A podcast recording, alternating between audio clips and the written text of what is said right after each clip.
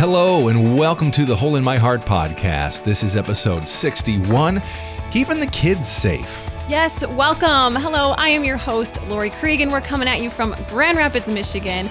And I am here with a licensed therapist and Argyle expert, Matt Krieg, my husband. Hello. And with the most professional radio voice, our producer, producer Steve. Season's greetings. Season's greetings to one and all. All right, and we have special guests with us today who I just asked if they had snow on the ground, and they laughed at me in a, no, we don't, but it's 55. They're from Orlando, Florida. They didn't laugh at me, but they were definitely like, no, there's no snow here. It's 55 and it is cold, but we're so excited to have Justin and Lindsay Holcomb here. Justin and Lindsay are authors and speakers. Justin is a minister and a seminary professor with a PhD from Emory University, which is super great. And Lindsay works for Samaritan Village, which is a recovery home and therapeutic program for adult survivors of sex trafficking. Wow, that's really cool. I just want to go and talk about that for a while. Previously, she served as a case manager at a sexual assault crisis center and a domestic violence shelter. There's a lot of S's in that. Together, they conduct a variety of training seminars to service providers, churches, and organizations about how to prevent, recognize, and respond to child sexual and domestic abuse. Justin also serves on the board of Grace, Godly Response to Abuse in Christian Environments. In other words, they're super qualified for the conversation that we're going to be having today. So, hello and welcome, Justin and Lindsay. Hello. Thank you very much for having us. Yes, you're so welcome. Uh, I heard you both on the Chris Fabry live show a few years ago. I was like having a little moment reflecting. I was like, I think I was cleaning something, but I was listening and I just stopped because what you were saying about this children's book you wrote called God Made All of Me was just hitting me so hard because it was so practical and yet it was like you could read it with your kids this book that would help to prevent childhood sexual abuse which I myself, I am a survivor of childhood sexual abuse. And so when you look at your little children, you're like, never, please, never, God. And so to have something practical and that's gospel centered and not shamey, I just, I ordered it in three seconds. So thank you for that. I can't wait to, to talk more about it.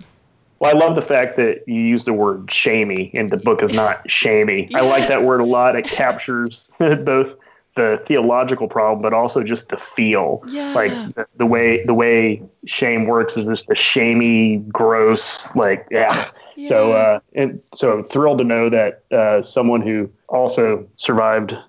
I was a little bit older. Uh, yeah. wasn't I was 11 from an extended family member, but uh, uh, so hearing from you that mm-hmm. uh, it was useful for you, but also for your family, that's that's the whole purpose of doing it. it. means a ton to us. So thank you. You are welcome, and really, we can't thank you enough. Our girls actually like reading it, and they mm. aren't like, "This is a weird book about sexual abuse." They're like, "Oh, God made all of me." Like it's like this happy thing. Um, which again, we'll get into some of the details of it, and really how we as parents and caregivers and aunt and uncles and friends, and how we can really care well for kids. Uh, but before we do that that, uh, we're going to get into the question of the week from last week, which was how what actually helps your heart get aligned with the meaning of Christmas. What practices have you put into place to combat some of the commercialism? So, um, I guess Lindsay, maybe we'll start with you. What what what do you guys do together what do we do together for tradition? Well, we love watching Christmas movies together, but yeah. um, aside from that, we just started working with the girls through um, lighting of the Advent wreath and reading prayers each night and the scriptures with them. And we're trying to get them into singing songs around the table, but so far we've just kept it with um, reading scriptures with them and letting the girls read and participate and then have discussion.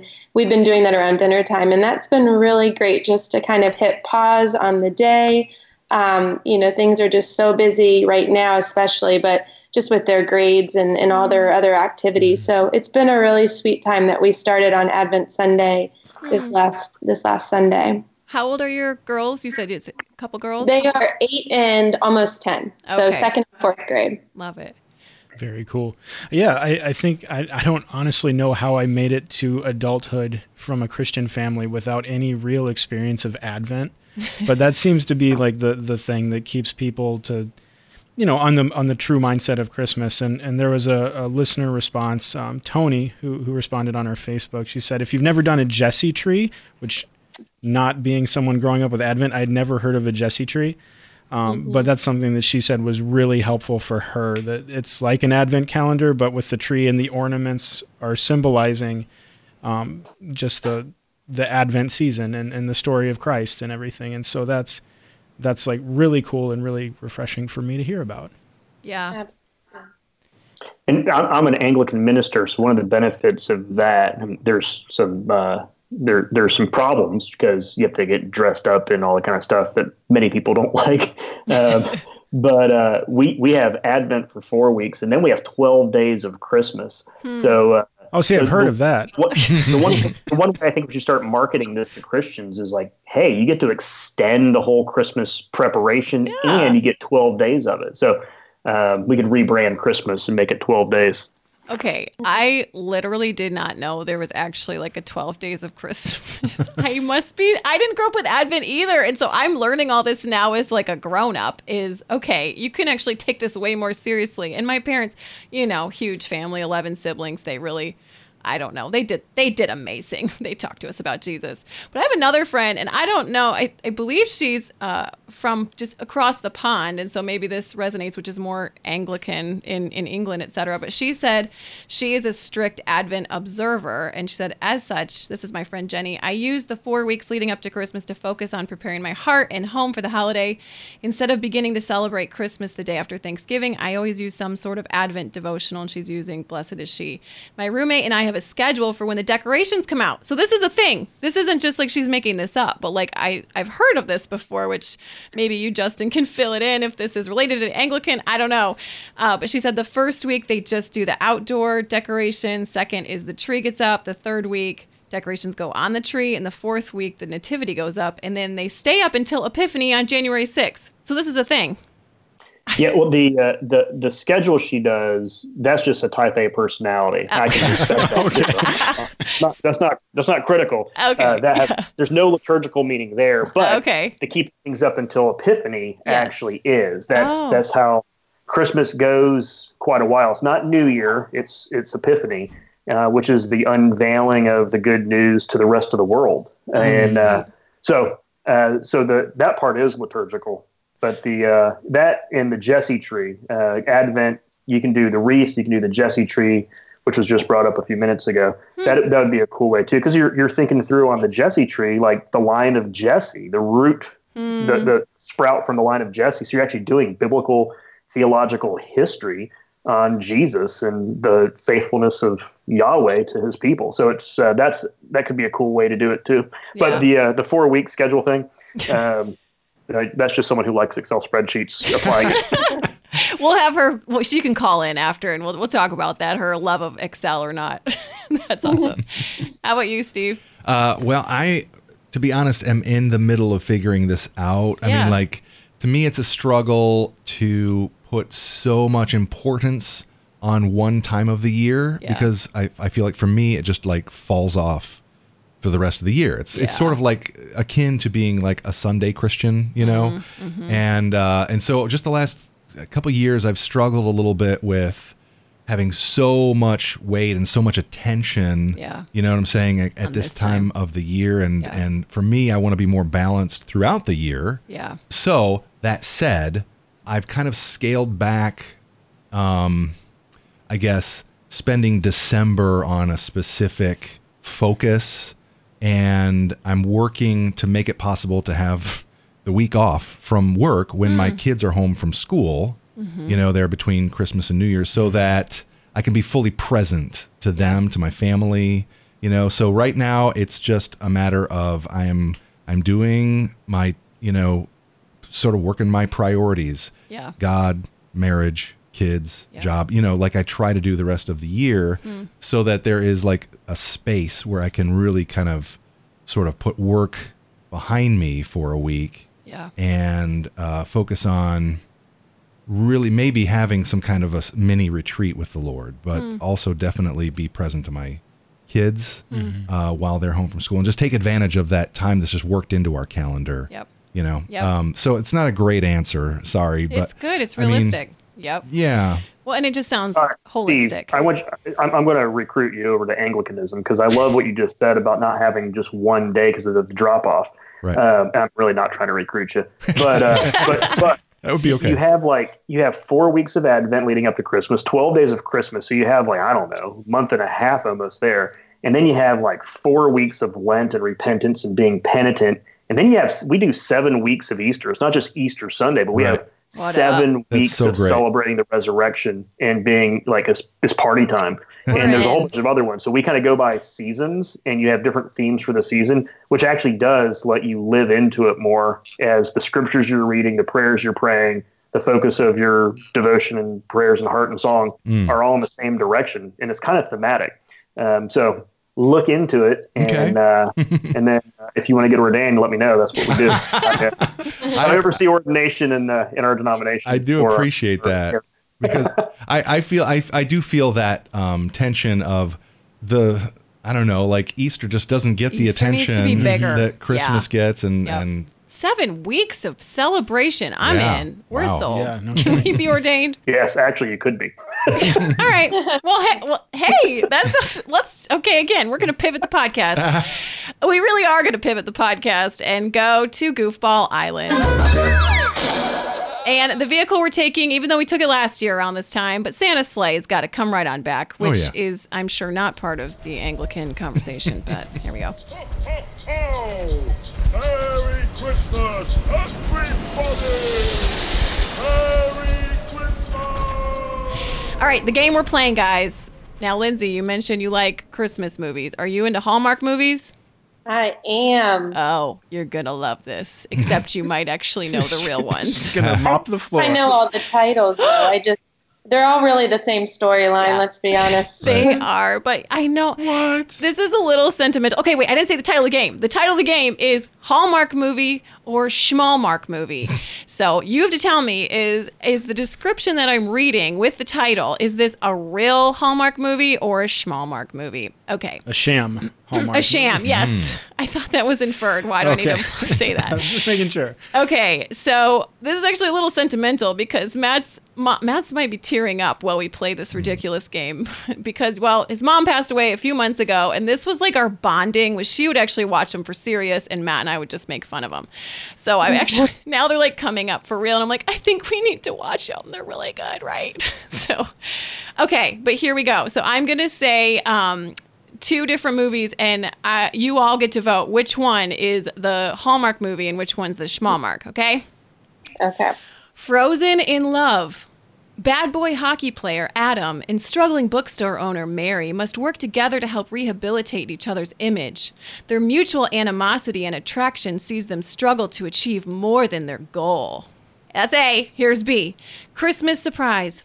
When Meg's best friend Emily promises she will set Meg up on the best blind date of her life, Meg is skeptical. Who could ever beat that nameless man with whom she had an instant connection on the New York subway?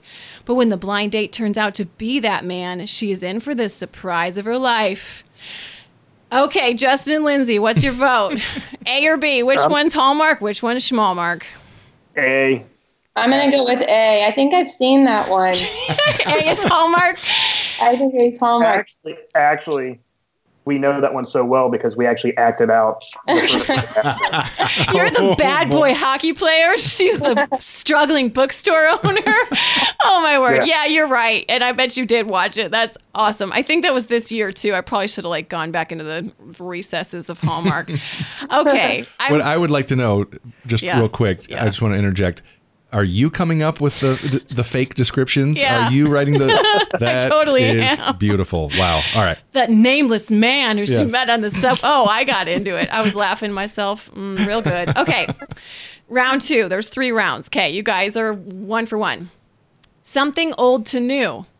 Small town antique shop owner Clara can't believe her high school prom date Steven is back in town for Christmas. When fate causes them to work together for the Christmas parade, sparks fly on more than Santa's sleigh. so that's number one. wow Thank you, Steve. yeah I'm here all day. Okay. Love on the Slopes. A less than daring aspiring travel writer tries out extreme sports in order to write a magazine article with the help of an extreme sports photographer.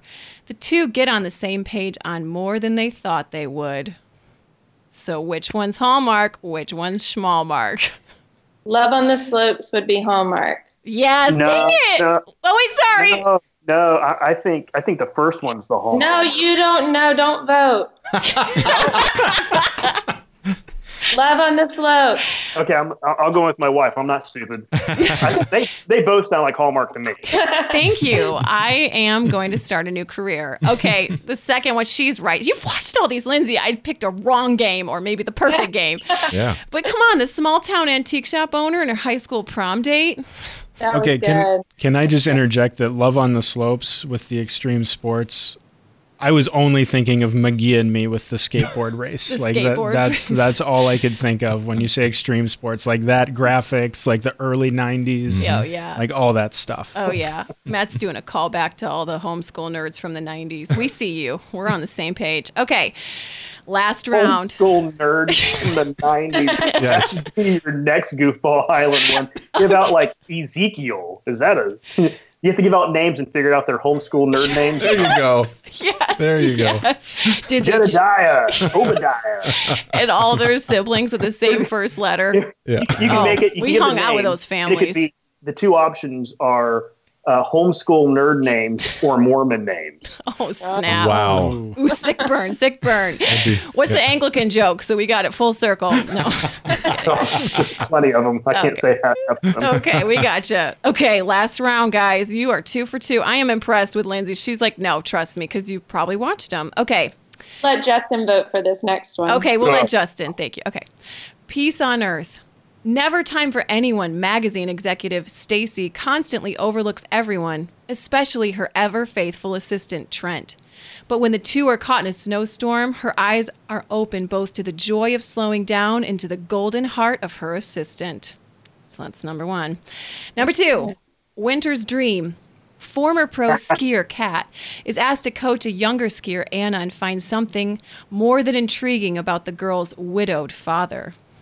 Which one's Here, Hallmark? uh, Which I, I want to consult, so I'm leaning toward Winter's Dream, honey.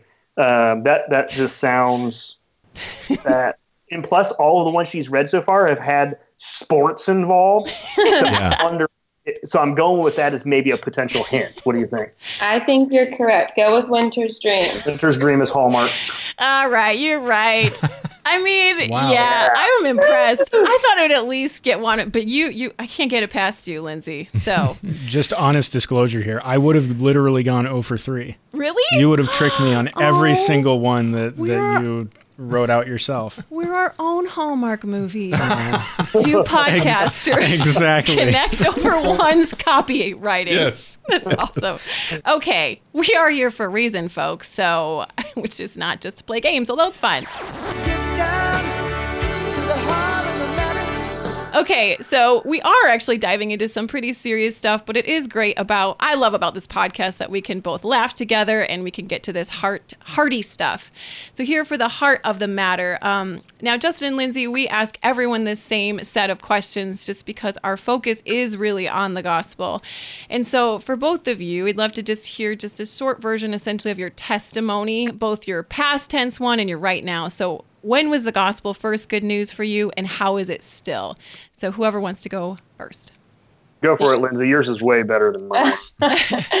Well, the gospel was first good news for me when um, 2001 I was in college, so that'll date my age and all that. But um, second year in college, I had grown up going to church for Christmas and Easter, so always believed in God um, the Father. I just was missing the Trinity part. And honestly, as a little girl, I never heard the gospel explained. I always kind of understood Jesus died, but I never got the resurrection piece. Hmm. So to me, it was like, why is everyone still talking about this Jesus like he died? So I go to church growing up for Easter and Christmas, but don't hear the gospel proclaimed. And then it's when I'm in college, I have a roommate that is just, bless her heart, she's relentless, inviting me to church. She sees me just as a hot mess. I was really anxious, um, super anxious, um, and probably, yeah, a little bit of a partier and joining the Greek life and the sorority world. And so she just kept inviting me to church. Then she invited me to do a Bible study with her, the book of John, because she was having a difficult time. and so seeing it all now, she she wanted me to to hear the gospel. And so finally I was like, fine, I'll go to church with you just to get you to be quiet. She actually lied to get you to do the Bible study, which I thought was really cute. Oh, yeah. Oh. Because I'm having she a hard time. she Will you was- help me?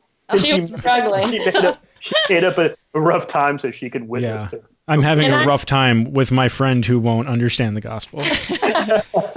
and me being, you know, I'm a type two on the Enneagram and I understand it all now. I'm like, sure, sure, you know, to take care of her. Nurture. And I'll go to church with you. And so it's when I went to church, um, I really heard about Jesus, that Jesus is not dead in the grave. Jesus has risen, risen and is alive and interceding for me. And I just saw my profound need for um, the Lord, and not. I was just really anxious and and angry. I had um, a lot of just emotional kind of abuse from my dad growing up, and then parents had split, and was just lost in the world. And and I was really just living for myself, and like I've got to save myself. I've got to prove myself worthy to the world, to God. Like it was just kind of a cycle of um, of yeah. I was just headed into turmoil. So going to church with her and doing the Bible study with her just was smacked in the face with how loved I am by Christ and and that my life is not to proclaim Lindsay and to try and prove myself, but it is all about Jesus. And so just drastically my life took um, a radical turn and yeah, it was great. And then, you know, now here I am married to an Anglican priest and driving a minivan and life has taken a turn. But yeah, it was 2001 in college to sum it up. Love it. And how do you still need Jesus? Oh, every day. I realize now having children, you see your deep, I mean, in, in, in a different way, you see your deep need for Jesus. Because I think even before kids, you kind of coast along with some hiccups in the road. But having children, um, it's very sanctifying of realizing just for me um, what control issues I have. And so being able to every single day, you know, Jesus, I need you to intercede on my behalf. I need you to watch over my children. I need you to give me patience because I am not patient. I mean, the laundry list can go on. Mhm. And like Um, the literal laundry list laundry. Exactly. yeah. How about you, Justin? When was the gospel first good news and how is it still? I grew up in a Christian home, so I don't I, I don't remember not believing, which is I said Lindsay's was better, but I'm hoping that's the story for our girls too. Yeah. Um, so, but my parents they were they were hippies, and they got married. I think two weeks before I was born. Um, they were you know doing every possible drug, and and so when they were when they converted when I was six months old, one year old um, they had pretty profound conversion experiences. Hmm. And for them, it was kind of life or death. It was, I mean, my mom, um, you know, they both had some horrible childhood stuff happening to them. And and uh, they kind of found each other, and they were together as a couple of hot mess, not just individually. And so I kind of grew up with a really gracious kind of setting at home where uh, it wasn't moralistic and uh, shamey. It was actually, you know, we really like Jesus because he keeps us alive, forgives us of our sins, and because of what he's done, we're declared righteous. So, I mean, it's just, it was, uh, um, they didn't even know church culture stuff. So it was fun. I mean, they were the first year, apparently, when they were going to church, all the church people made them nervous. So they go smoke pot in the car before they went in to kind of chill out. And then someone told them maybe they shouldn't do that anymore. And they went and flushed their weed. I mean, I grew up with parents like that who, uh, so I remember, I do remember my dad uh, memorizing scripture with me. And I remember at seven, he presented the gospel to me really clearly. And then I was like, he said, what do you, what do you think? I'm like, yeah, I believe that. And he was like, okay, let's get baptized. So I got baptized at seven. I remember that. Um, so I remember hearing and kind of, um, you know, realizing, but it was more of a, I didn't feel like I changed my mind. I feel like he just gave words and I, I acknowledged what I was already believing, which was kind of neat. Um, and how it keeps on. I think Lindsay said it perfectly. I think, I think the, one of the greatest joys is being a parent, but also parenting is one of my, uh, for me, it's the biggest reflection of my failure and seeing my sin with anger and I'm judgy and shamey and I mean I can I can I can heap shame with just a look in silence. It's amazing. So um, I think that when you when you love someone so much, but you also because you're still a sinner and you still need the good news. For me, that's one.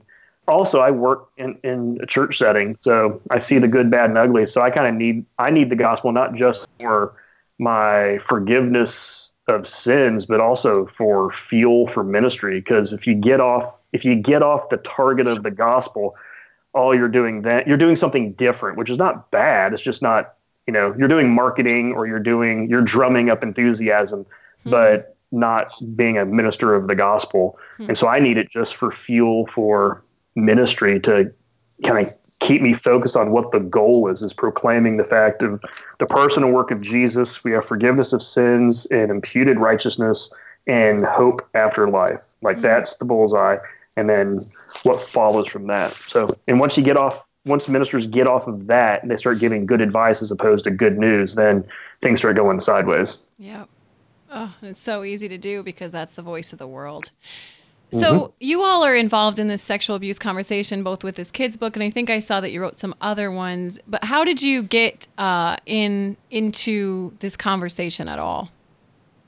I'll, I'll, jump on that one, and, and Lindsay can unpack it. Um, we got into it because of Lindsay. We when we were dating, I was a seminary professor and also teaching at the University of Virginia, and she was a case manager at sexual assault uh, shelter and a domestic violence shelter. So we'd get together, and she'd tell me about her day, and she was telling horror stories. And mm. I'm teaching in a seminary, and I remember her saying, like, the church needs to have something on this. And then. Mm. After we got married, she was in a federal women's prison and started doing a Bible study with a bunch of women who were sexual sexual assault survivors and uh, and then that basically became the outline for our first book we wrote together, which is what you you were referring to, called yeah. "Rid of My Disgrace: mm. um, Hope and Healing for Sexual Assault Survivors or Victims."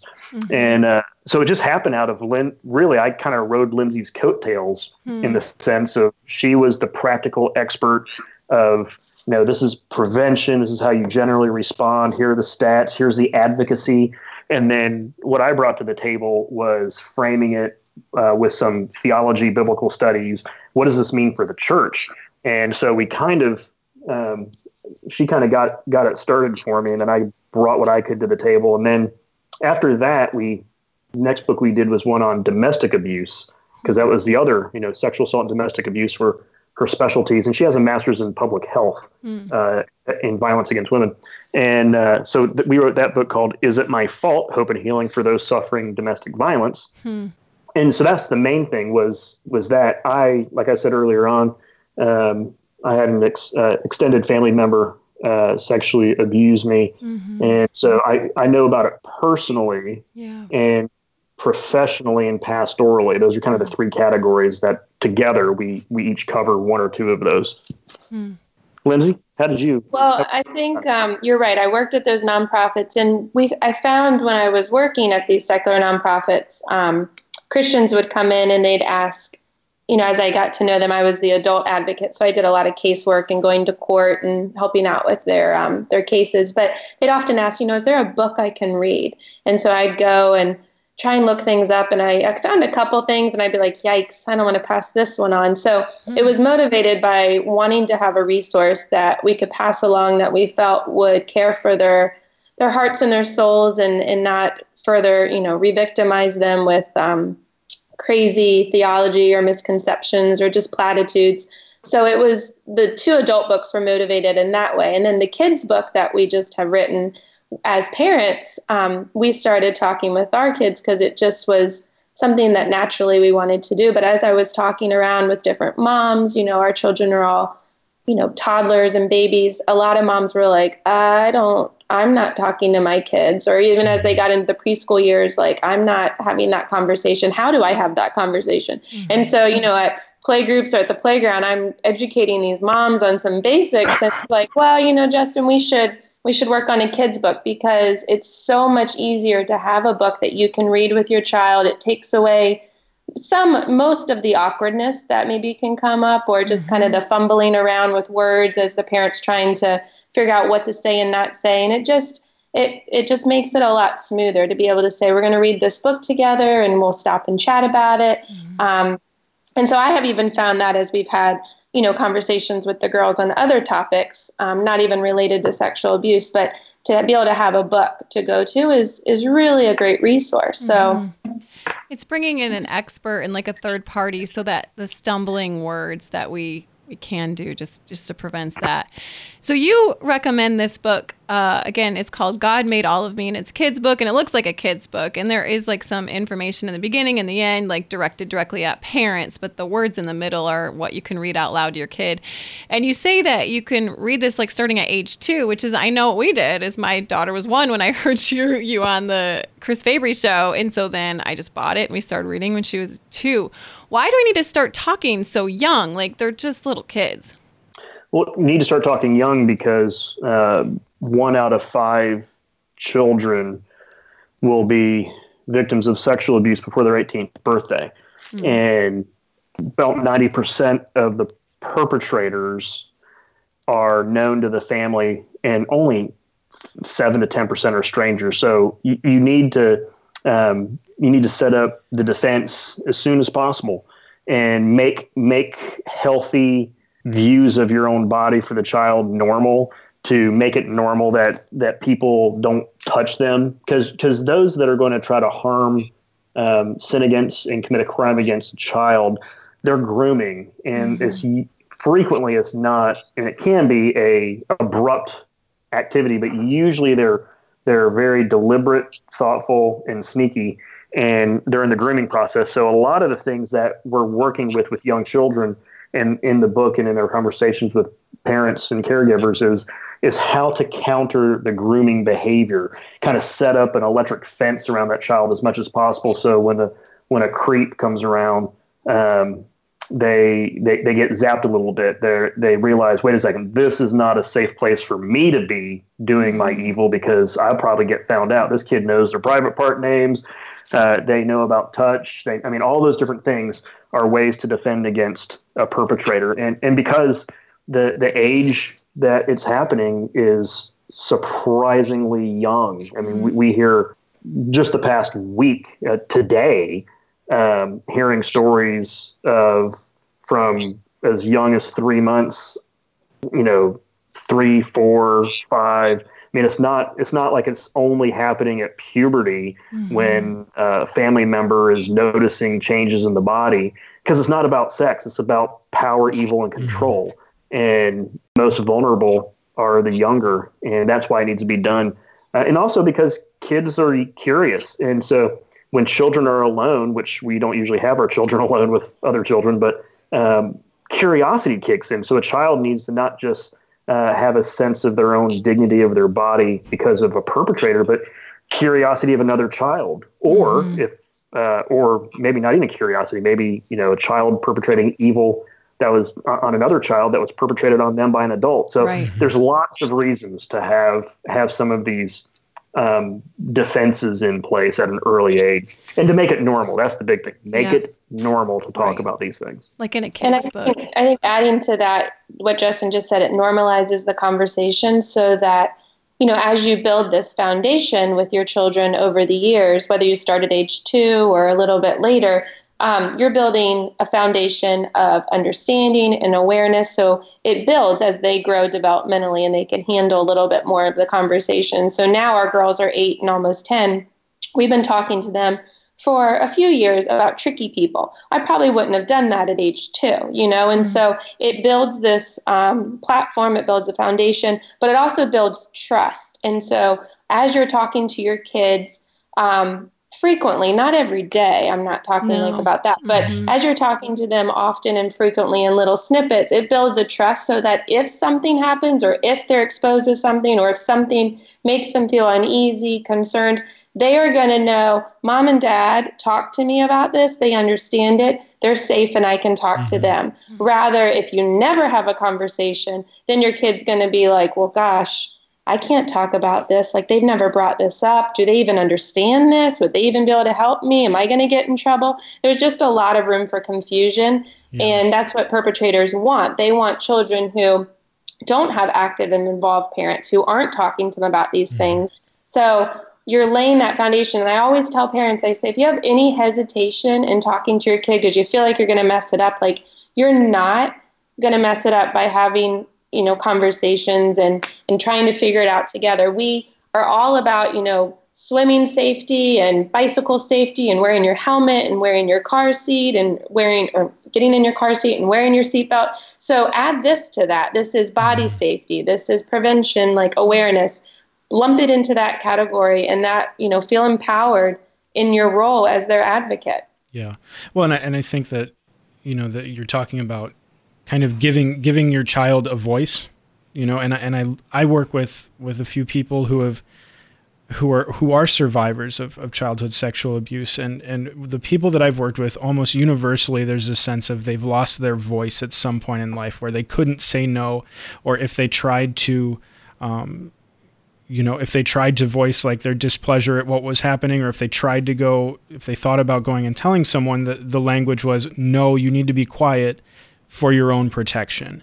And, uh, you know, and so the even just with your book where it says you're allowed to say no if someone wants to give you a hug, like you're you're setting these body boundaries and you're giving the child's like confidence that their voice, even if it by the perpetrator, because you can't control everything, even if by the perpetrator, if your voice is not listened to, your parents and your your caretakers will. Mm. And so it's it's a sense of the child is not going to be just silent and trapped mm-hmm. in this terrible situation that that they that God and, and has never wanted them to be in. Can you unpack that from your book because that stood out to me right away is that if a let's say a grandparent wants to give them a big smooch or a hug, you say here you can say no. Can you ex- explain what that's about, why you put it in there? Yeah, I, I can tell you uh, a story about that one too. But the big idea is wanting children to have their voice. I mean, it was said really well, letting them have a voice and and being in control of their body and how it's touched, if it's touched, um, and the kind of touch. So it, it's it's trying to take the category of touch, which can be used against them, mm-hmm. and and putting uh, putting them in charge of it. And so it happened. One story happened with my dad. My you know uh, I think it was our oldest was probably I don't know five, and you know our family, um, our, our the grandparents are they're really warm and loving. They they adore these. We have the only grandchildren on both sides of the family. oh, there you and go. so they're they're there, and we moved to Orlando so we could be near both sets of grandparents. That was when I was 39 uh, headed for my midlife crisis. My midlife crisis was to move closer to mommy and daddy with my family, awesome. um, which is a pretty good one. I, I kind of like that version as opposed to the other ones I've seen. Mm-hmm. Um, and so my dad was visiting, and they were getting ready to leave. They're only two hours away, and my dad's re- he's big into physical affection. He's a hugger, kisser. So I mean, I I kind of got it from him, and and so he's leaving. He's like he's like, hey Sophia, come over here and give me a, give me a hug and a kiss. And she said no, thank you. I don't want to. Because he, he has a beard. And I don't think she looks like the feeling of the beard on her cheek. She said, mm-hmm. no, thank you. And he goes, oh, come on, Sophia. I'm not going to see you for a while. And I said, hey, Dad, um, do you really want to train your granddaughter to respond when a boy whines about physical affection? Hey, you. he got immediately. He's like, no. And I was like, yeah, maybe offer a high five. And he's like, how about a high five? And, you know, she gave the high five. And then when she was in charge and she could do what she wanted, then she jumped in his arms and gave him a hug. Mm-hmm. And so, it, it, you know, he, he got his hug and everyone was happy. Uh, but he, he got it then. He realized, oh, you know, forcing, like, you know, the whole give grandma a kiss, like the forced physical attention is not really a way to train children on what body interaction looks like and expectations. Mm-hmm. And, uh, um, and, and also not doing that with your kids, not, not, um, another way that plays out with parents that I, I want to make sure I catch myself on is not relying on them for my emotional like dad's sad can i have a hug it's like no that's yeah. that's not their role that's a lot of burden for a child to have mm-hmm. to carry as their dad's emotional you know moment um, and so that's that's the main reason is just giving them their own integrity and and agency we've practice that in our home too, based again on, on your book. Is I was like, that's really smart because I don't want them to feel like they have to give their bodies over to anyone at any point. So even if they say no to us, mm-hmm. uh, I'm just I try to just be like, they okay, you know, you can get a little hurt, but then you're like, nope. I want them to have a voice. They can say no to me. And, you know, if it's just being sassy, I still won't make it, but I'll say, mm-hmm. can I have a high five? And so it is, you have to think long term. Do you want them to feel forced or do you want them to have a voice? So important. Yeah. I think if any parent is hesitant because they're thinking, oh, well, it's going to seem rude to grandma, um, you know, obviously we want to tell we tell our girls you know you can say it kindly. You can say it without being rude. Mm-hmm. and then after that it's not in their hands. They're not in charge of how the other person handles it. And That's it'll take a while to train the family members. Um, mm-hmm. some in some cases some will catch on quickly and, and fully support it. But as long as they say it without being rude mm-hmm. then then it's all good. I mean, because if you think about it, I don't require Justin to do that if, if my mom visits or, you know, I, like just go give my mom a, a kiss and a hug. So I think it's, it like we've been talking about, it's giving them control back, which is exactly what is taken when sexual abuse happens. So it's it's making sure that they have control from the get go, mm-hmm. and that that's celebrated and that's encouraged. Yeah. Well, and that even if they if they say like no, I don't want to, I don't want to engage in this physical way, like that the relationship is not going to be severed because of that. And I think that's something that even as adults, like there's this preconceived notion of how you're supposed to greet one another when you have a certain relationship. And and I've seen that really wreak havoc on on people's lives where they're like, well, I have to give them a hug even though I really don't want to and it creeps me out and yeah. And it's like, no, you're you're able to train your kids to to have their own physical identity that is separate from someone else's and the relational connection isn't severed because they don't want to give a hug or a high five or whatever. Absolutely. The foundation of that piece of saying no to touch is the big idea is what was said earlier voice and agency mm-hmm. is establishing that they have a voice and establishing that they have agency and they get to determine um, and that's that's bedrock because it, the, the, voice and agency and their own determination is what's violated by a mm-hmm. perpetrator. So having that as the foundation, and then you, you build. There's other things you build on top of it, but to, to me, this is this is the the the yeah. ultimate foundation for protection for children. Yeah. And so, I mean, kids don't often, well, just, kids won't often just come out and say like, "Hey, this has happened to me." But you know, for the parents that are listening, if if there are people who suspect, "Hey, this might have happened to my kid," what are some of the signs that they can look for to just be watchful of? Um, some of the signs, I'll go through them, and I don't want any parents to think like, "Oh, I saw that. It's definitely this." Like, because you know your kid best. Um, and so some of the signs that I'll say are for some, you know, you might see in some children, but then in some other kids, that's something that they do all the time, and you know that that's not an issue.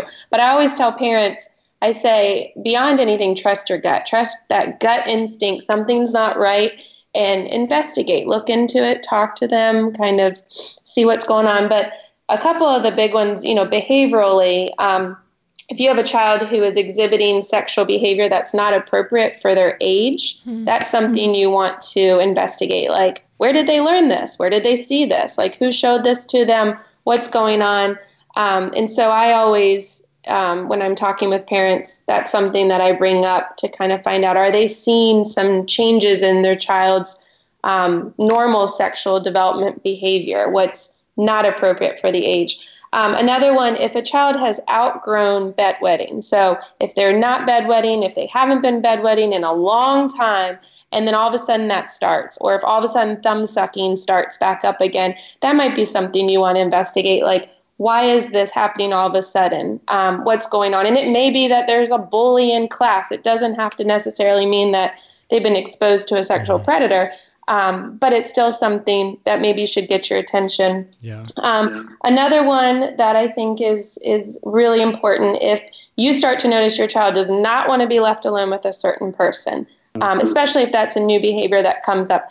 Don't just pass that off as they're being moody or grumpy or you know going through you know cranky stage. Don't just discount it. Like actually you know take them aside and, and find out what's why does this person make you feel uncomfortable um, so those are just a few behavioral ones obviously there's some physical signs if you notice any you know bruising especially around their private part region or any um, type of infection that's different, that's obviously a huge one, you know, perhaps indicating some type of sexually transmitted disease. But I always tell parents, I say, trust your gut. If something is off or different with your child, um, find out what's going on. If they won't talk to you, one thing we've done with our kids just from the beginning is as they got a little bit older, not when they were two, but kind of identifying with them who are safe people that you can talk to. If you don't feel like talking to mom or dad about something, that's okay.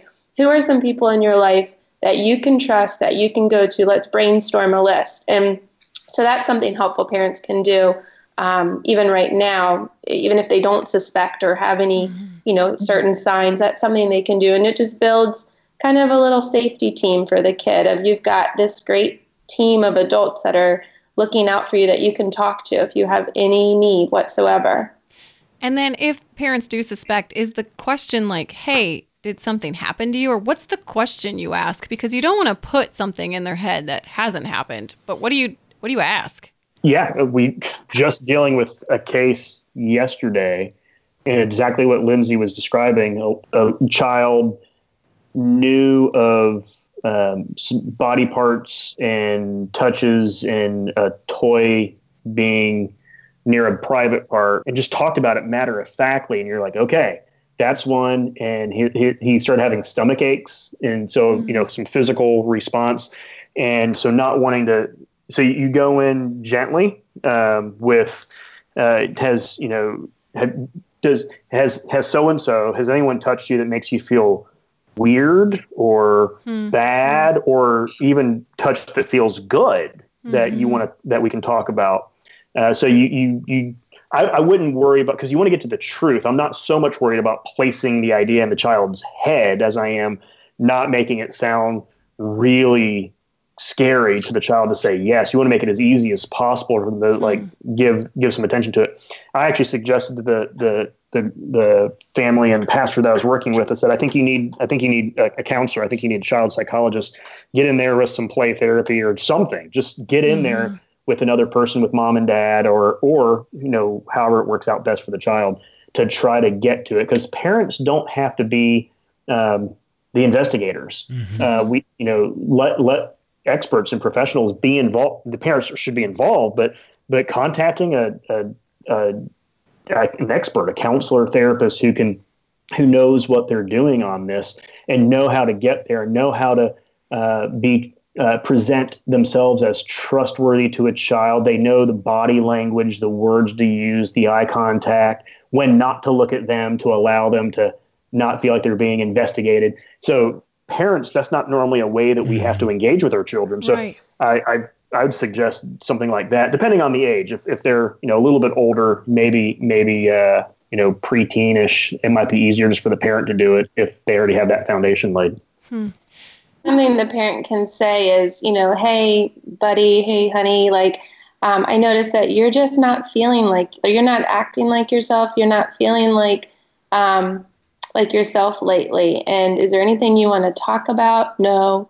Has anything, you know, we've talked a lot about, um, you know, your body and just privacy and, and what people, um, like, as far as, you know, however the parent has talked to them and, and say, you know, has anything happened that maybe you want to talk to me about? You want to share? No. Is there, you know, if there's anything you want to talk about, like, let's, let me remind you the people that you can talk to. Would you want to talk with so and so? And so that might encourage them. Maybe there's something they don't want to tell the parent, but to be able to steer them to the other person um, is always helpful. But I think um, I think Justin's right. Sometimes bringing in a third party is helpful, mm-hmm. especially if it's if it's a little one that maybe doesn't have the verbal capacity just yet. Mm, that's really helpful.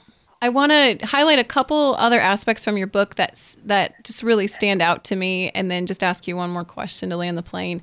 But one thing I love about it, again, go, throwing back to the lack of shaminess, um, is you started out really joyfully, like God created creation good, and He made your body good, and and parents will ask us, and we've talked to other um, guests just about how do you talk to your kids about sex in general, and how do you talk about body parts, but just starting out with the good and the yes of creation, you can literally talk to one person for one minute, an, an adult, and you hear the brokenness of sexuality. So I love how you all lean into the joy of it. Mm. Um, so just thank you for that piece. And then the other question I would have for you um, is you highlight and use in the book, and um, I know this is an important aspect of this, but is to use uh, specific words when you talk about body parts. And so I know as a parent of a two and a four year old, it feels weird to say those words out loud.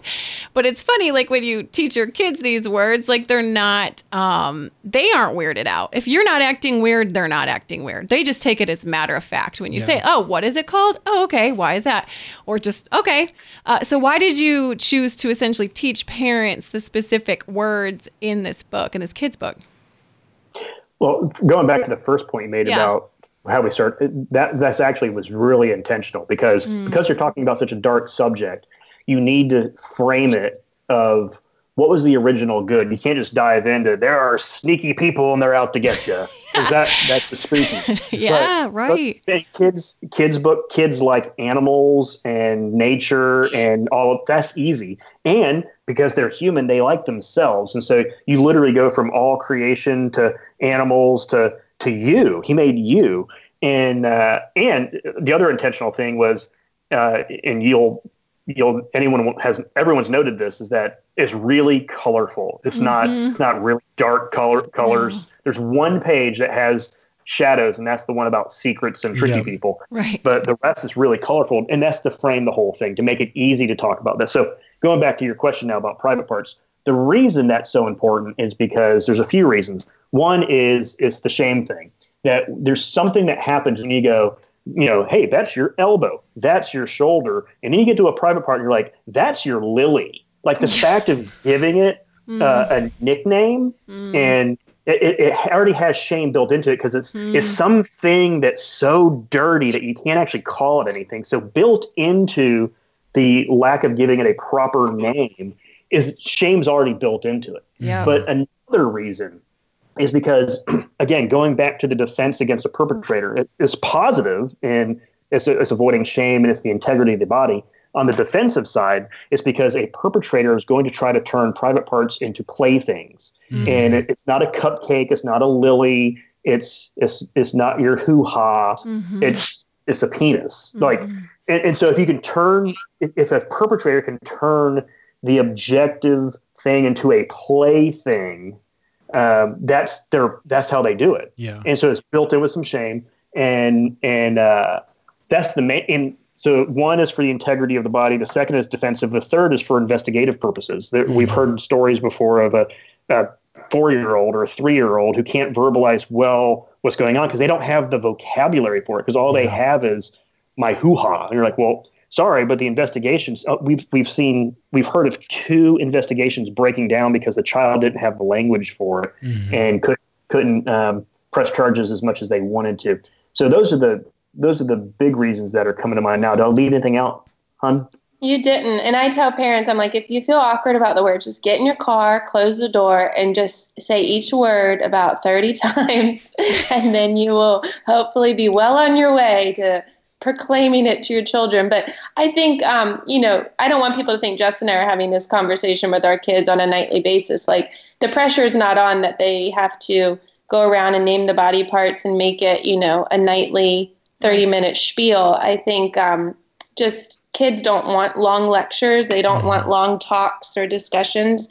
They just want little bits and pieces. And so the earlier you can start, the better, obviously. But um, but still, keep keep conversations short. Yeah. I think is always key, and and practice those words in your car.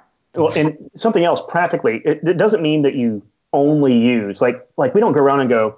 So how are how are your buttocks feeling? Like our girls would be like, my, my booty's sore. Like they they'll they'll say things like colloquially. So we're just saying, don't be like the shamey family that has the child has never heard from the parent the proper name for a private part. Yeah. Like there, there's people who have never heard their parents actually refer to their private parts.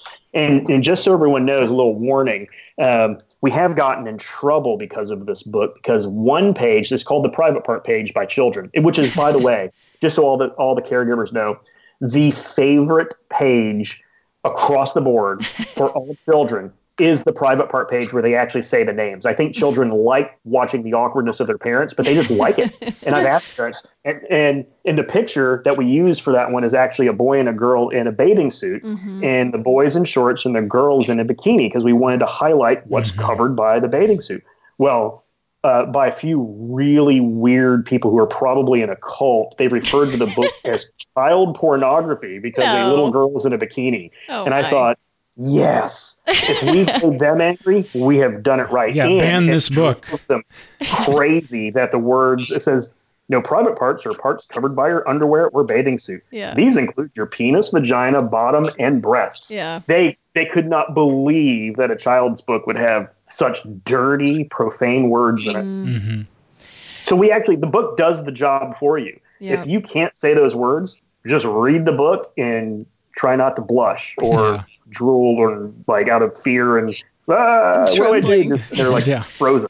I know Matt was reading it this week, and we probably read it once every six months, maybe one every three months. But we'll we've learned how to use these words. But I know you're reading some of these words this week, and the girls are like, "Well, what's that?" But again, it's about us. We as the parent dictate the shame level that they're going to feel, and so if it's just matter of fact, then we're really empowering them. Uh, well, Justin and Lindsey, um, thank you so much for your time and this really practical help. I know I learned even more and feel even more empowered to be like, okay, let's go love and serve our kids. And Lindsey, I'm just thinking about let's just categorize this body safety under the the heading of body safety of bike helmets and and car seats, etc. So we care so much about those things. This is so important because we know that it is so devastating. The results are. Exactly. So thank you so much. Um, we really appreciate your time and just your expertise. And for all of you listeners, we cannot recommend this book enough. And I have not read the other ones, but I'm sure they're very uh, helpful as well. But this is just a kid's book. It's called God Made All of Me by Justin and Lindsey Holcomb. Uh, and for you listeners, we have a question of the week for you for next week. If you could be a real life character in a Christmas movie, that's right, we're hanging on to the 12 days of podcast Christmas. uh, which would you be? So if you could be a character, if you really had to live it out, which movie would you choose and which character would you choose? And also for you podcast listeners, just thanks so much. I've gotten a lot of encouraging notes after like my Thanksgiving where I was like, I'm tired and this job is hard. And you guys have been so encouraging. So thank you so much for those notes. And for those of you who support this nonprofit ministry of Hole in My Heart Ministries, if you throw a $50 gift, 50 or more for end of the year donation extra, if you already give monthly, or if you start giving monthly with any amount, we were we're gonna send you a Hole in My Heart podcast t-shirt and they are really cool. So just tell us your size and like the memo of your PayPal or on your check. So we will send that to you. Um, thanks again to our guests, Justin and Lindsey Holcomb. And for all of us here at the Hole in My Heart podcast, we will see you next week.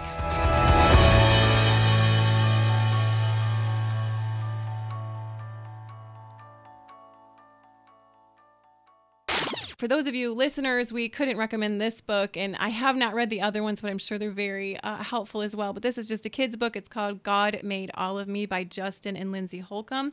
Do you want to take the just at the very end when you were kind of doing the the exit? You you had said we cannot recommend this book, and then you Oh, I know enough? you were Did I I know not say you the didn't word say enough? enough, so it was like Let we cannot recommend this book. Okay, Like, it's wait, no, pornography. we definitely recommend this book. It is a cult. I am from a cult. Yeah, let me say the word enough. Okay, I'll take that again.